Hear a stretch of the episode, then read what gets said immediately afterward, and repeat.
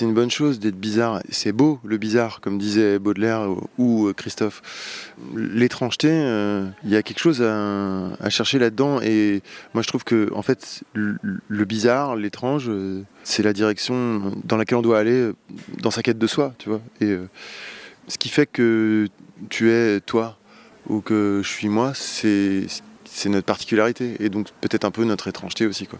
Donc euh, oui, je pense qu'il faut cultiver ça et c'est une, bonne chose. Souvent les gens ils disent ouais Mathieu il est, froid, il est, il est un peu distant, il est un peu. Mais j'ai un côté comme ça et j'ai un côté pas. C'est une lutte dans ma tête de, tous les instants. Et euh, voilà, comme Nietzsche hein, qui disait euh, certains écrivent pour être compris, moi j'écris pour tenir les autres à distance.